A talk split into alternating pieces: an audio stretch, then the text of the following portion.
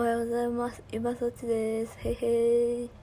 はい、えー今日ちょっと早起きだったから、ちょっと喋ろうと思うんですけど、さっきに聞いてたライブでさ、ちょっとあの、今やってる、トーク総選挙について喋ってる方がいてね、めっちゃ泣いてたんよ。めっちゃ泣いてたんよ。自分には力不足だったって、自分は力不足だったっつって。で、トークのさイベントってなかったじゃん？私が知る限りだよね。まだ私1年しかやってないけどトークのイベントって私なんか初めてだなと思ってこういう大々的なねイベントはね。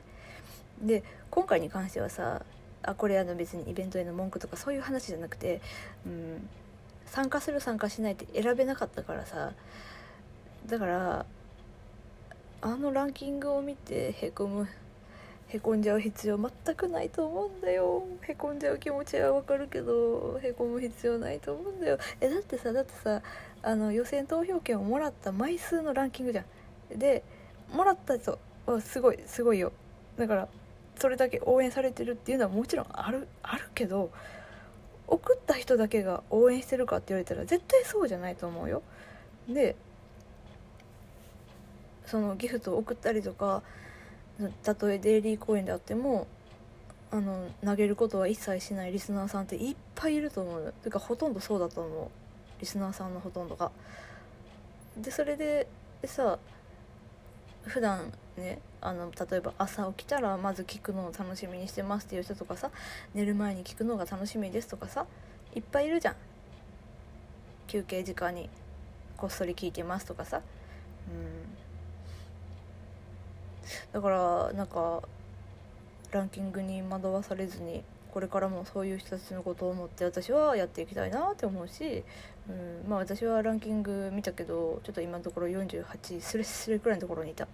ちょうどちょうど48位くらいの枚数だった、うん、だから私が今さ、まあ、偉そうに言うけどさ一番言いたいのはさその今回こうトークのさ配信者をそれぞれこう評価されてるわけではないじゃん。批評なり評価なりさ。内容をどうこう言われている企画ではないから別になんだろうな、うん、へこむ必要はないと思うんだよな。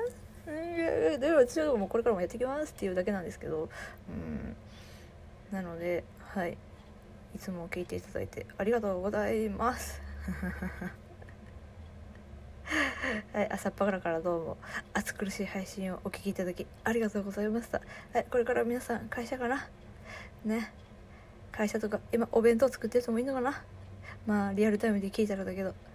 はい、えー、じゃあ皆さん今日も頑張りましょうじゃあねバイバイ